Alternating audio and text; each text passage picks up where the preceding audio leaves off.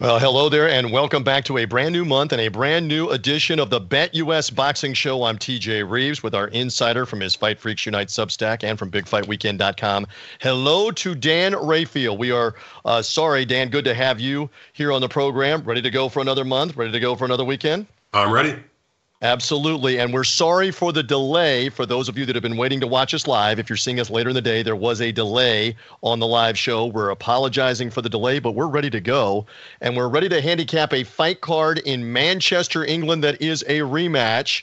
So, again, thank you for finding us. We're typically here at 1 Eastern Time, a little later today but we're ready to go and ready to start predicting fights and get a little uh, insight and a little handicapping on both of these. So let's get to it right away. The fight card is in Manchester, England, that we're interested in. It is a rematch between Liam Smith and Chris Eubank Jr., as these two will headline the Boxxer Promotion show as we get ready for that uh, now, and we're ready to handicap that when the guys at BetUS are ready for this. Uh, Smith and Eubank Jr. fought earlier this year in January with Liam Smith pulling the upset. So this rematch will be happening now, coming up on Saturday afternoon. Uh, U.S. time, Saturday night, prime time in the U.K. And Dan, while we wait for the graphic and for everything, for everybody to be able to see that here on the show, we're anticipating this. We're ready to handicap the fight, and there's a lot of intrigue in the U.K. for sure about this fight. Yeah, I mean, this has become a rivalry fight for sure. I mean, originally it was the rivalry was supposed to be Eubank against Conor Benn. We all know what happened there. The fight didn't happen because of Conor Benn's failed drug test, and when that dropped out, they find they were looking for another top name, and Liam Smith was the guy. He's a former champion in the junior middleweight division, has a few losses, only been stopped one time years ago by Canelo Alvarez, and they made the fight. And Liam Smith pulled the upset, and they had some you know some words with each other before the fight, and it sort of mushroomed into uh, a pretty intense uh, British, all British rivalry between two good quality sure. names. All right, so we see the odds here. Again, this is about a 50 50 fight. These are middleweights. Again, you see for uh, Liam Smith, he is uh, actually plus 150 for the knockout, plus 300 for the decision. Not bad odds, though, either on Chris Eubank Jr. This is the son of the former British star of the 1990s. Over under is 10 and a half rounds. Dan, this is a 12 round fight. Give me a little handicapping on this Smith Eubank rematch. Look, uh, Chris Eubank was the favorite in the first fight. Obviously, it didn't work out that way. He got knocked out in the fourth round. And it wasn't like I didn't think it was fluky. He just sort of got nailed a few times and couldn't take it. And as uh, we've talked about, when he got dropped I believe it was uh, at the end of the fight. That he didn't even realize that he'd been knocked down and that the fight was being stopped. So he was kind of he was totally out of it. You know, Liam Smith, I think, has been under underappreciated for a long time, kind of been underrated for a few years. He's better than maybe we thought he's been, and maybe he's better at 160, having been able to bulk up a little bit uh, than when he was struggling to make weight at 154. And Eubank, you know, he's got the great last name. His father is, uh, you know, was a top top fighter in the 90s and a multi-division world champion, and you know maybe he's lived on that for a little bit. Uh, but when Eubank has stepped up against the, the best guys, uh, Billy Joe Saunders, uh, George Groves, those are the other losses that he took. Uh, you know, he has not been able to kind of get over that hump. And, you know, the, the interesting thing about going to this fight was prior to this fight, for the past, you know, several fights, last couple of years, three years, four years, whatever it's been, he's been trained by Roy Jones, who's been a fighter that he has uh, idolized other than his own father. And Roy, if anybody's familiar with the great Roy Jones, had one of the most unorthodox styles in boxing hands at his side, you know, pulled straight back, but he had right. the crazy reflexes and the crazy speed. He's like watching like a jazz performer.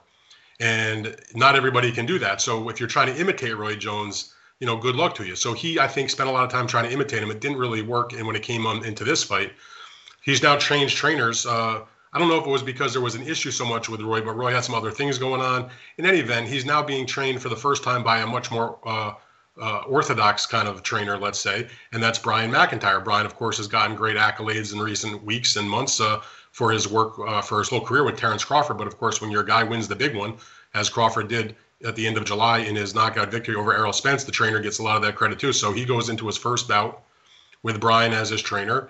Um, I'm not so sure that's going to make a huge amount of difference. Not because Brian's not a good trainer, obviously, but it's you know it's they haven't had a long training camp. It's limited time and uh, you know it, even if you're going to make some changes it doesn't really necessarily happen overnight so that to me is sort of uh, an interesting sidelight to this fight to see if he can have him shore up his defense a little bit um, you know my opinion is that it will be not quite enough and that while i picked eubank in the first fight uh, and Smith won. Uh, you know, maybe I'll be proven wrong, but I'm taking Smith again. I don't think he's going to get him as early, but I picked him by the knockout, and it's a mm. 10 and a half is the over under. I think he, that Eubank goes longer. I did pick the over. Uh, not thrilled with that pick, but uh, I think we're going to see uh, Smith go 2 and 0, and at the end of the day, we'll say uh, Liam Smith had his number. And Liam Smith obviously is a former world champion. He's a little older. Let's see what happens in this one. You and I on opposite sides. I think Eubank gets his revenge. Hmm. I don't know the how. So we're going to disagree on the how. We'll lock Dan in on the Liam Smith KO. This is where you like to make fun of me. I will go money line for Chris Eubank Jr. here and cash the plus 125 on however he wins, knockout or decision. You're cashing plus 150 if you get the knockout. And I don't have a feel for when. I don't know that this is going to be a knockout by Eubank or a decision. I'm just staying away. You will take the over 10 and a half rounds. So just – by uh, one more step here. You believe this will be a longer fight where Smith pushes Eubank into the later rounds, wears him down, and then eventually stops him, obviously. Yeah, that's my general thought about the way the fight goes that Eubank will be better in this fight, but in the end, not sure it's going to be good enough to actually get the win. Uh, All right. It's one of those kind of fights where I can totally see what you're saying. I mean, we do a betting show, they make us make picks, and so I made my pick. But there are certain times where you're extraordinarily confident in your pick I, would be less than honest if I said this was one of those times. I can absolutely see Eubank getting the revenge, but I'm sticking with my pick. I'm sticking with Liam Smith. The evidence was there from the first fight. I don't think it was a fluke, as some might have said. Uh, he certainly had the plan and he delivered it. Uh, but you know, sometimes maybe maybe we don't know if Eubank was maybe taken a little bit lightly. Um, we don't know what the what the true uh, impact of training of, of uh, the training uh, change will have been but we'll have to see. But it is an intriguing fight. I mean, it's a great British rivalry. And the interesting thing, TJ, it's not a world championship fight, but these are, you know, in the middleweight division, which is so poor at the moment. Uh, when you've got, you know, Triple G who's basically retired, uh, Charlo who was a title holder but hasn't fought for, you know, over 800 days, and you know other fighters with uh, belts who are anonymous like, uh, you know, Janibek and Gualtieri, you know, not well known at all these are probably two of the best known fighters in the weight class. You know, I, I didn't mention Erislandy Lara, another title holder that's massively inactive. So the winner of this fight is going to be one of the biggest names in the weight class mm-hmm. and probably get himself not necessarily because of a mandatory, but because they have they'll have uh, financial muscle to probably get themselves into a chance to fight for a world title. And again, Liam Smith had been contemplating maybe retiring before the first Eubank fight. He wins it. Now he's on a much bigger stage, big payday again. And again, there'll be a loud environment for sure in Manchester for this main event, middleweight Smith Eubank Jr. 2 that is the main event. Immediately preceding that fight, same Boxxer promotions card in Manchester. Let's talk about an up and coming junior welterweight about to fight his ninth pro fight. So, fight number two here is Adam Azim, who is 8 0 with six knockouts, fighting against a, uh, a Ukrainian opponent who is much more experienced, at least in terms of professional fights, in Aram Fanyan. Uh, Fanyan's got what 24 pro fights, I believe it is. Dan now. Azim is a massive 17 to one favorite on the Bet US money line. So there's no value there. The real question is, if you think Azim's going to win, is it by decision or KO? You're going to spend a little bit on the knockout. So, Will this fight go the distance? Dan, give me some thoughts because again, he's in there with an experienced yeah, Ukrainian opponent that's got a lot of wins. Azim is one of the better young fighters in Britain. Uh, Sky Channel, which is doing this fight on pay per view, they love him. They signed him to a contract very uh, charismatic, good punching power shown through his first eight fights. And uh, they brought this guy in to, you know, make him look good. It was a fight that was supposed to be a main event a few months ago. Azim had a hand injury with an infection on his knuckle. It was rescheduled for this card. And uh, look, a lot of people expect big, big things from this young man. He's only 21 years old. He's got swagger, but he's got a fan base. He's also got power. Uh, he's got a good background. And you know they're putting him in with Fanyan, who's not a big puncher. Only has like you know what three or four knockouts in his career. His right. one loss was to a fighter named Rene Tellez, uh, T- Rene Tellez Giron, who is had some upsets. He upset Carlos Balderas, the American Olympian. Not a not a not a uh, a top name, but uh, you know a guy that people, if they pay attention, may have heard of. That's his one loss. That was a decision loss going back, you know, a couple years ago. Um, so when I saw that, I was sort of like, okay, you know, he's he's been in with that level opponent. Now look, I think this is probably a step up for uh, Azim but I think he's more than ready for this kind of uh, match, especially with a guy that that certainly lacks punching power based on his record. So I just think this is going to be a great showcase for Adam Azim. Uh, continue to build his name and his reputation.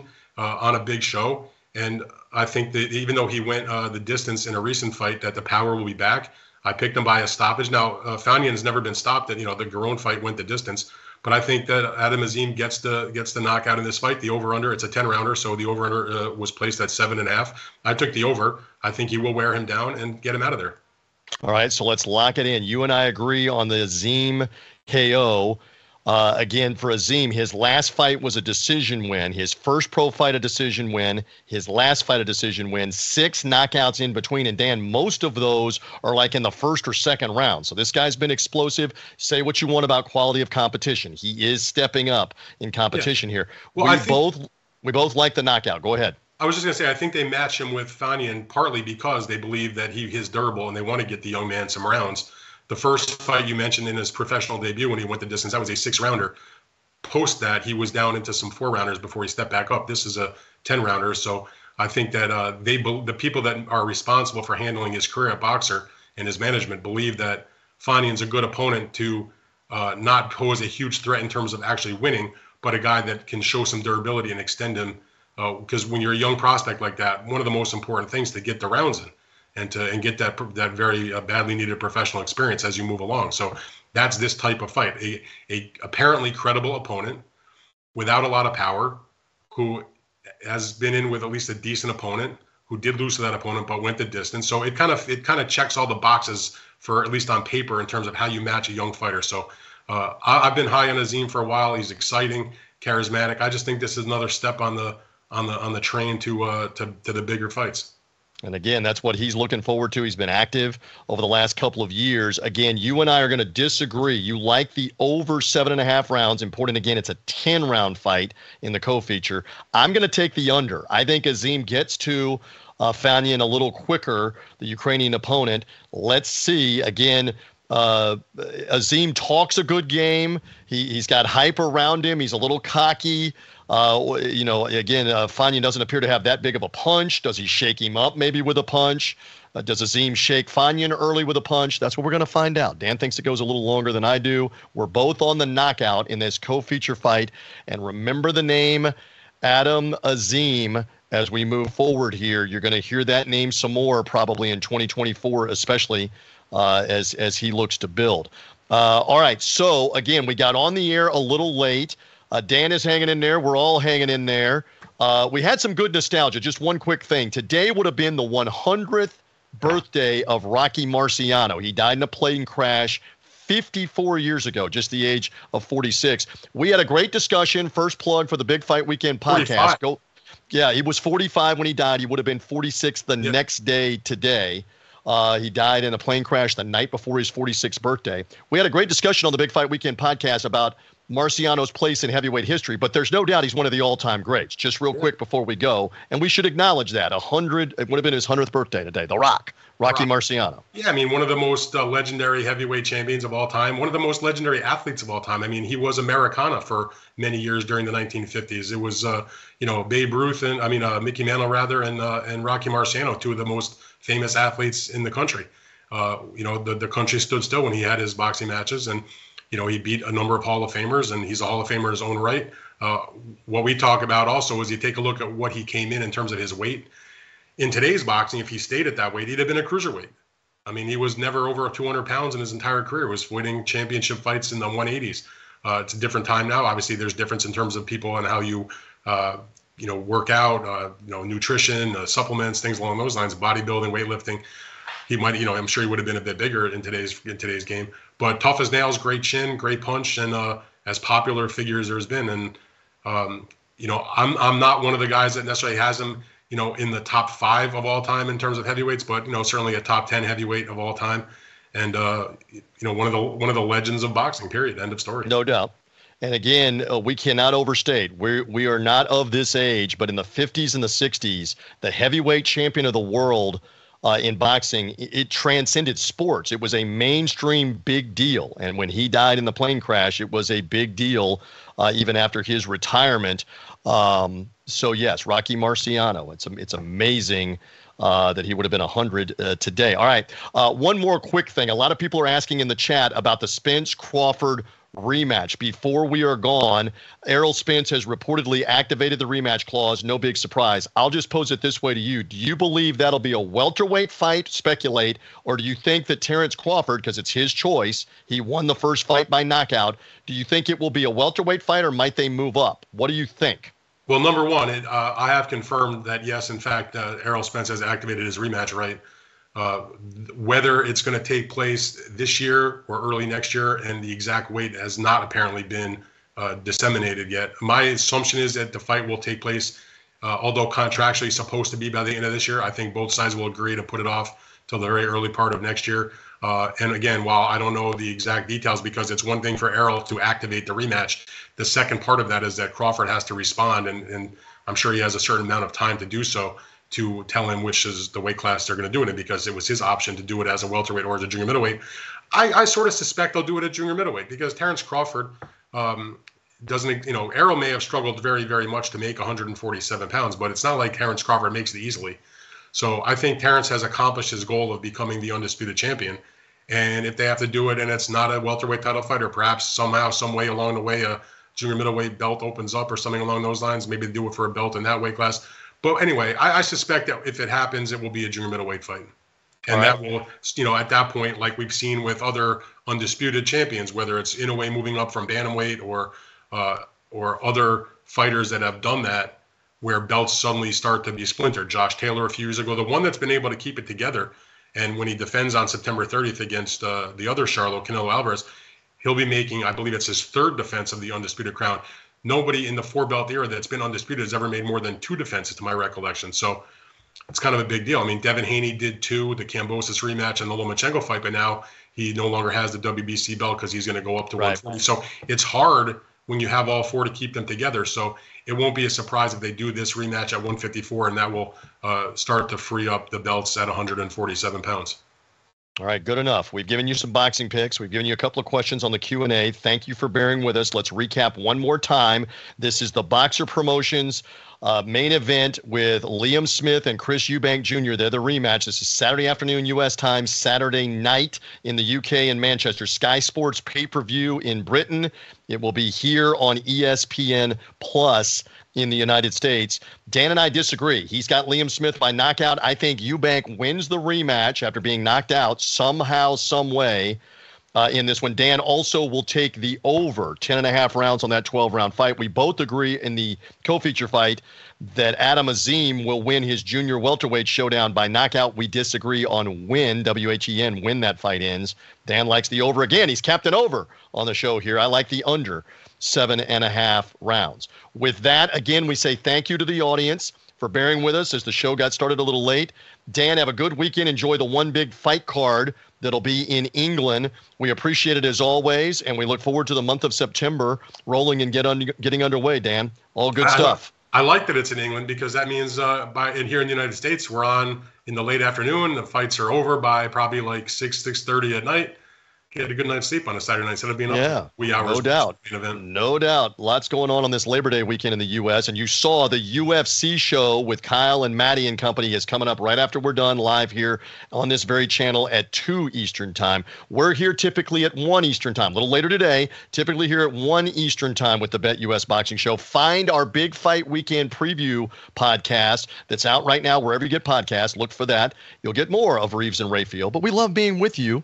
Dan, have a great week weekend. Thank you to everybody at BetUS TV for hanging in there and getting the show on the air here today. I'm merely TJ Reeves. We appreciate you being with us on the BetUS Boxing Show.